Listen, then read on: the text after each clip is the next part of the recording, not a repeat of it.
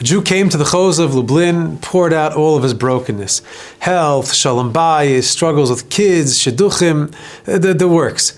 Now, while he accepts all of his nisyonos and difficulties with love, with emuna, he, he told us there was just one problem that he couldn't understand and a struggle that he just wouldn't accept. This Yid was constantly busy with his work, non-stop with distractions. Tirdas parnasa, and because it, because of being so busy with his parnasa and his livelihood, it made it impossible to focus on Torah and mitzvahs. He begged the Chozeh of Lublin to daven for him that, he should, that all these obstacles should be removed, that he should be able to be an Eved Hashem with a little bit of Menuchas Hanefesh. Now, Chozeh of Lublin looked deeply into this Yid's eyes and he, and he krecht, he let out a, a real sigh. And he said, It's clear to me that in Shemaim that this is the way it's supposed to be for you right now what's required for you in heaven right now, with all of your pizur hanefesh, with all of your confusion and distractions, all the difficulty and hassle that you're encountering, it's, it's exactly for you to do, to be able to do exactly your avoda this way, to be where you are, to struggle and to serve God exactly the way it is. Week three of Shovavim, we're living with the times through Parshas Bo as preparation for Geulas Mitzrayim, Hashem tells Moshe, Bo el Paro, come to Paro.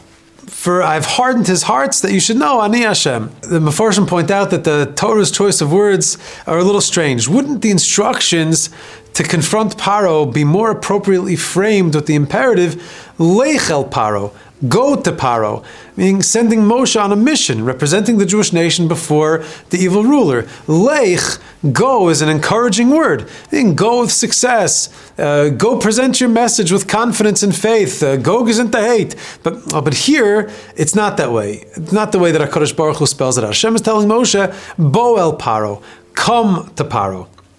Ribono Shel Olam was instead inviting Moshe Rabbeinu to come with him together, so to speak, to meet Paro. Now we know Paro represents quintessential evil. He was a rasha, a brutal tormentor whose reign of darkness of, of, of, as a template for all subsequent exiles and, and sufferings. In Torah Samach Daled, Rabbi Nachman of Breslov explains Likutei Moharan that Paro also represents rebellion against Hashem. He represents kfira, denial of faith in the Creator.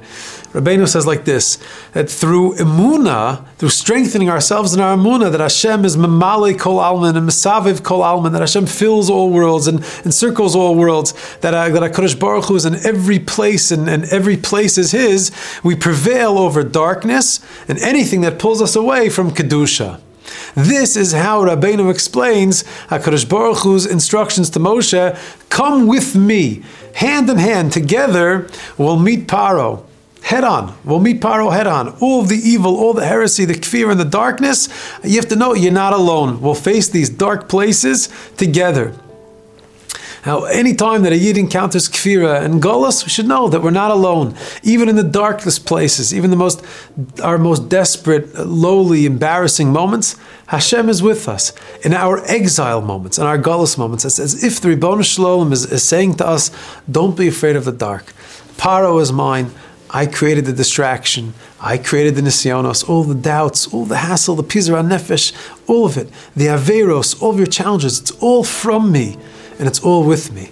We say, Al chatanu lefanecha. Va'atzia sha'ol hineka, David HaMelech said, even in the pits of hell, when I'm, even in my moments of Avera, I'm with you, I'm before you. This week we're living through Makas Choshech, a darkness that's so heavy and debilitating that Svarim say not only were we not able to see, we weren't able to move. Heaviness, deep, deep, deep in the stock. Ulchol b'nei Yisrael, hayor b'moshvosam. But by Yidden, Jewish homes, they were light. Being in exile, being in Gullus means being out of place. Light is covered up, there's a heaviness, there's a darkness. Gullus is when our eyes, our, our, our focus, our attention, it, it's not bamakom. It's not, it's not where it's supposed to be. I'm not where I'm supposed to be.